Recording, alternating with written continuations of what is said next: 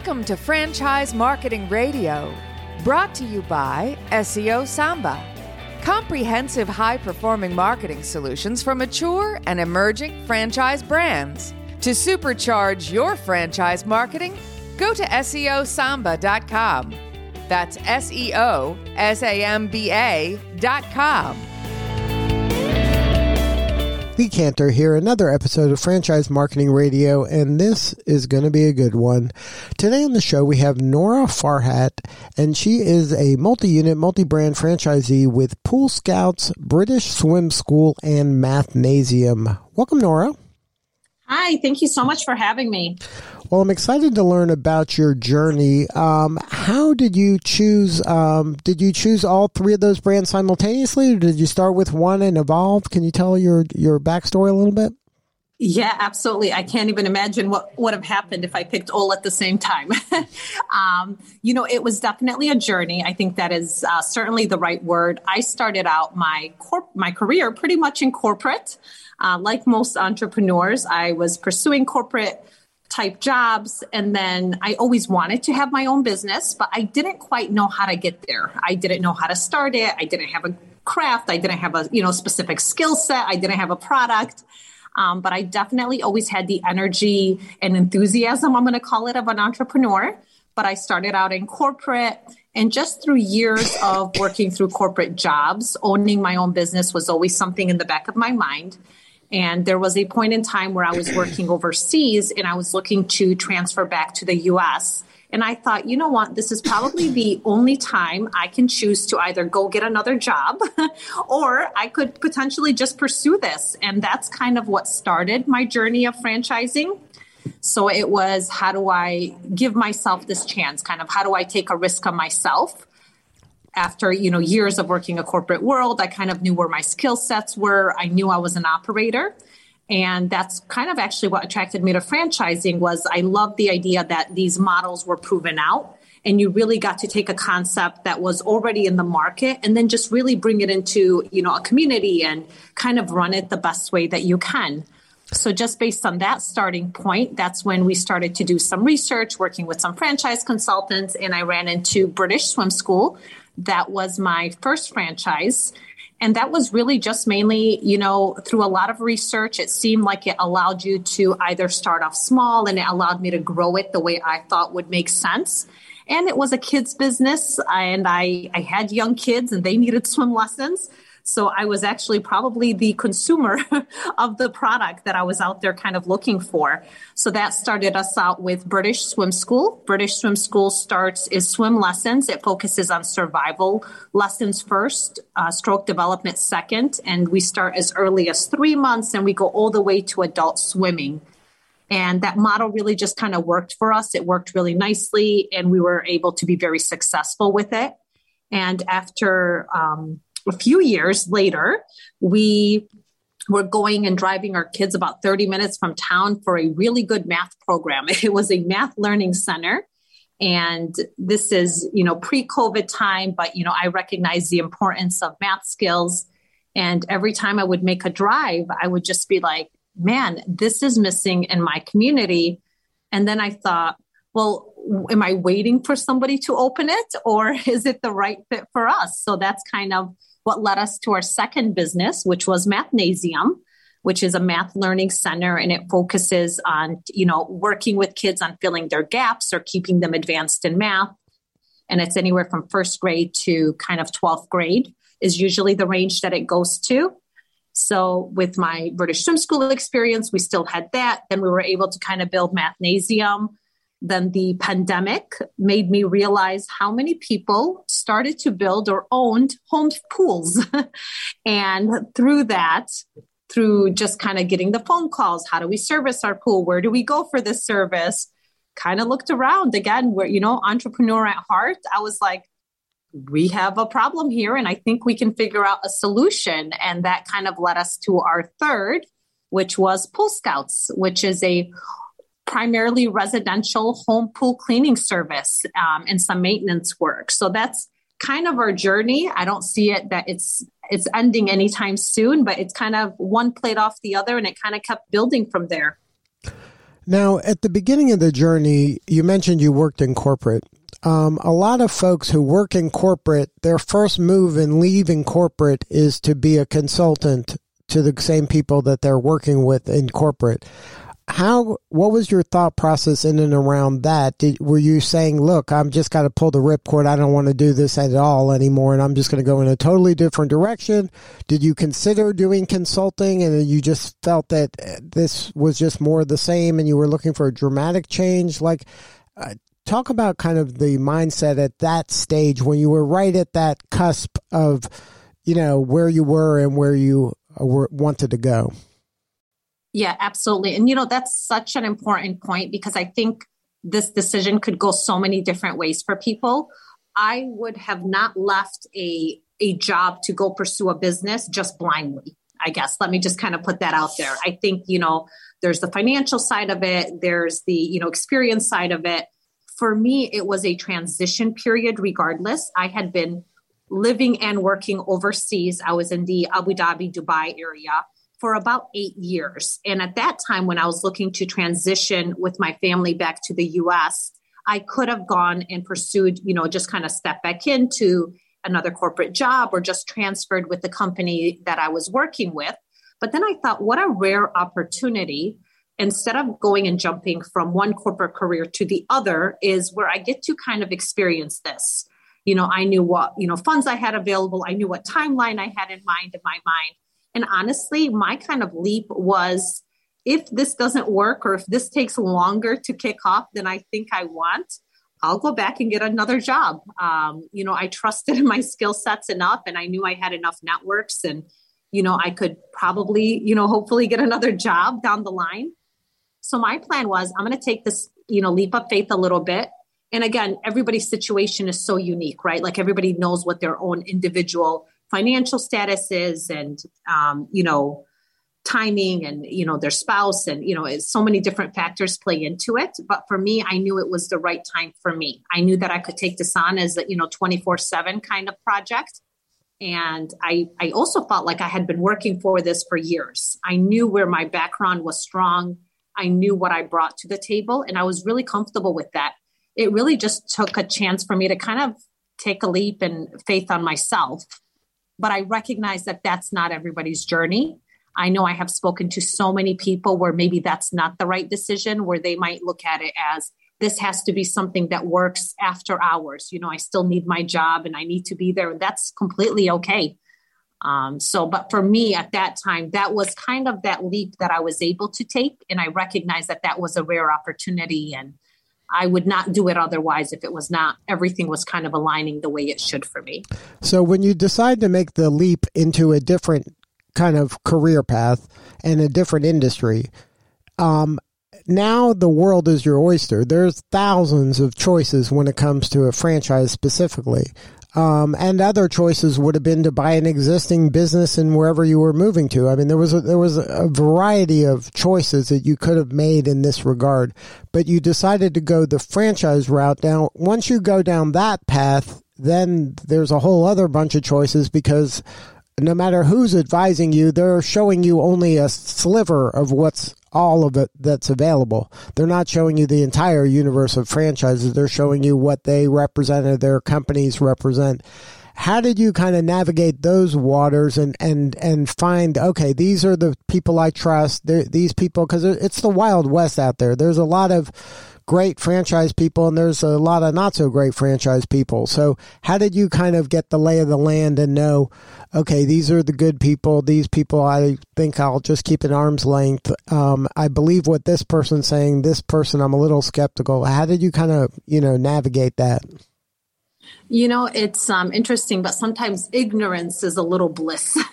in this situation, I think I didn't know how to start a, a business. And I think that that's an interesting perspective. I think I was in the mindset of I want a business. I am not sure if I have a personal trait or something that I want to sell myself.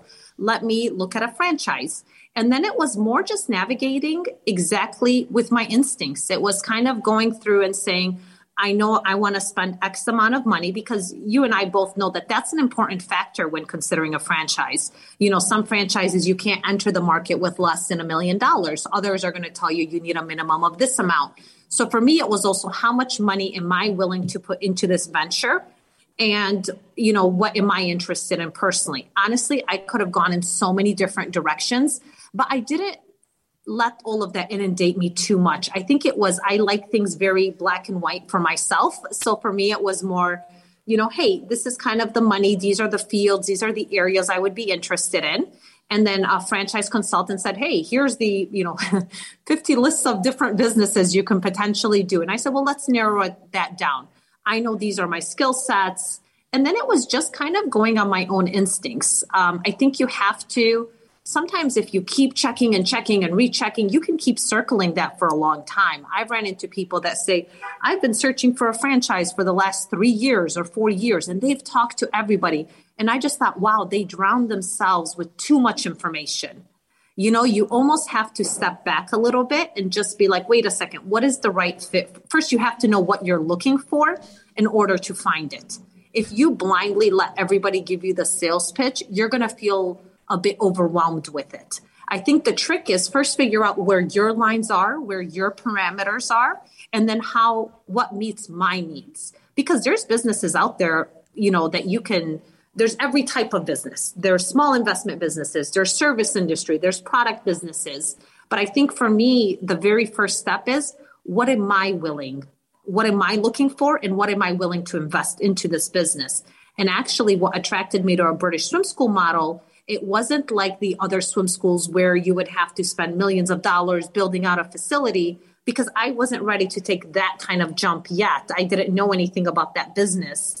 It was more, hey, you here's a program. This is an excellent program and I learned a lot about the program. So I love the program. But then it was you can start off with renting facilities. You can start off this way. My business from the day I signed the contract, which started off as just renting facilities, to today i have my own you know million dollar build out type facility it just it transitioned into that but it was not a decision i would have made when i first started seven years ago so i think the first trick is what exactly are you looking for and what can you invest before you start doing a lot of that research because exactly like you said you can get inundated with just too much information um, and i'm not looking for sales pitch i have to look at the numbers it has to make sense for me you know, is this profitable? Is this a service? Do I see this working? And my biggest factor always is, is this something that I would buy? Is this something I would invest in? And even as you hear my journey, everything I kind of invested in was something I already decided that I would be a consumer of that product or service. Now, when you were going about this um, process and you were learning as you were going along and becoming more educated at every step, were there certain things that you were able to, you know, maybe it was your gut instinct, maybe it's just your, you know, kind of your natural gifts uh, of understanding business and people, but were there are certain things that when you talk to a franchise, a franchisor, uh, that were like, okay, these are kind of must haves. I need these qualities. Uh, this makes me feel comfortable. When I hear too much of this, this makes me a little uncomfortable. I'm a little skeptical of this. Like, were there certain kind of signals that were like, okay, this is a green light here, this is a, a yellow, this is a red, uh, that you can share with the listeners who are going through the same process, like things that are kind of must-haves, things that are run away from, uh, from based on your experience in dealing with a variety of these folks. Yeah, absolutely. I think it was just more my instincts. I don't love too much sales pitches. so if somebody's overselling me something, it always makes me step back a little bit. For me, it's a little bit of a red flag because the reality is everything sounds great, right? We know that we, you know, everything can sound incredible and great. So sometimes with some businesses, it was almost like an oversell. Um, or urgency. I don't believe in urgency. I don't believe there's only 10 territories left. And if you don't act fast, I, I, I, find that I don't I didn't care for people who would put like kind of arbitrary like time time limits on me. I didn't think it was necessary. I think a good business is a viable business um, in a good area. So for me, an over sales pitch was always kind of a little bit of a red flag for me, or a time limit. There is no time limit to run when you're not even ready yet. And again, granted, there's always time parameters, but um, the idea that it's selling out or that it's an urgency, I that's you know, it's kind of like a car sales dealership, and if you don't sign today, you're going to lose out because somebody behind you. Well, then maybe it wasn't meant for me. I'm very comfortable with that. And I think that um, to me, those are my personal red flags. I know everybody has different ones. Also, any business that I could not see myself fully doing. You know, some businesses were very sales. Like it was you have to go. You have to go meet people. It was very driven by actions that i would have to take. And then i thought you know from all my strong suits i don't love sales. I could do sales but i don't love it. Like that wasn't who i was as a person. And I knew if I had to show up every single day and go off and do these sales pitches, it wasn't going to be the best fit for me. So for me, it also depends on is whatever I'm signing up for something that I also fits within my skill sets and something that I love. I don't necessarily believe you have to hire somebody for, you know, oh, I don't want to do sales, I'll hire somebody. I don't believe that, especially when you're first starting your business. You have to first be the one that's leading it you're fully comfortable with the business before you kind of start staffing it like that. So for me, it was knowing also my skill sets. I didn't love a heavy sales side of it. Okay, I'm going to stay away from that a little bit. Um, deadlines, things like that were definitely red flags. So now, when you got involved with Buzz, a franchise brand, and they had a uh, brand that you were excited about, and then then then there were complementary brands that seemingly were also part of the evolution of your business. Did that once you were comfortable there? Was that pretty much it? Like now I'm part of the family. Now I'm going to kind of let's wring as much value out of this relationship as we possibly can. So it's interesting. So for everybody kind of listening, so Buzz owns British Swim School. Buzz Brands Franchising owns British Swim School, and they own Pool Scouts, both franchises that I have. When I originally signed with British Swim School, it was not owned by Buzz. Um, it was owned by Rita Goldberg, who had developed the program. So that's what I bought into. And then a few years later, that was sold off to Buzz. And that was a new corporate office, kind of getting to know their style, what they do well by the time I was looking for the pool business, it wasn't specifically that I was like, oh, I'm already in the Buzz family. Let me see what they have. It was actually what I liked about it. It was actually the opposite. It was, hey, we think that there's a real need here. Who are the companies that do this best? And then through that due diligence is how I kind of looped back around. And obviously, I knew Buzz, I knew what they brought to the table. You know, I knew their strong marketing um, backgrounds. So those things were definitely attractive but it was not what ultimately made my decision. Um, and so it was really more, it was just, you got to do your own due diligence and then you can kind of go with maybe what you know as well. Right. So it kind of helped, definitely played into making my decision, but it wasn't the only factor. We looked at other companies that provided the same service we were looking for, but we did not feel maybe as confident or, you know, we didn't necessarily, I didn't see it was maybe the right fit. So and sometimes there is no wrong answer. There's just what is the right answer for you at that moment. And that was kind of that decision to stay within the Buzz family and do Pool Scouts.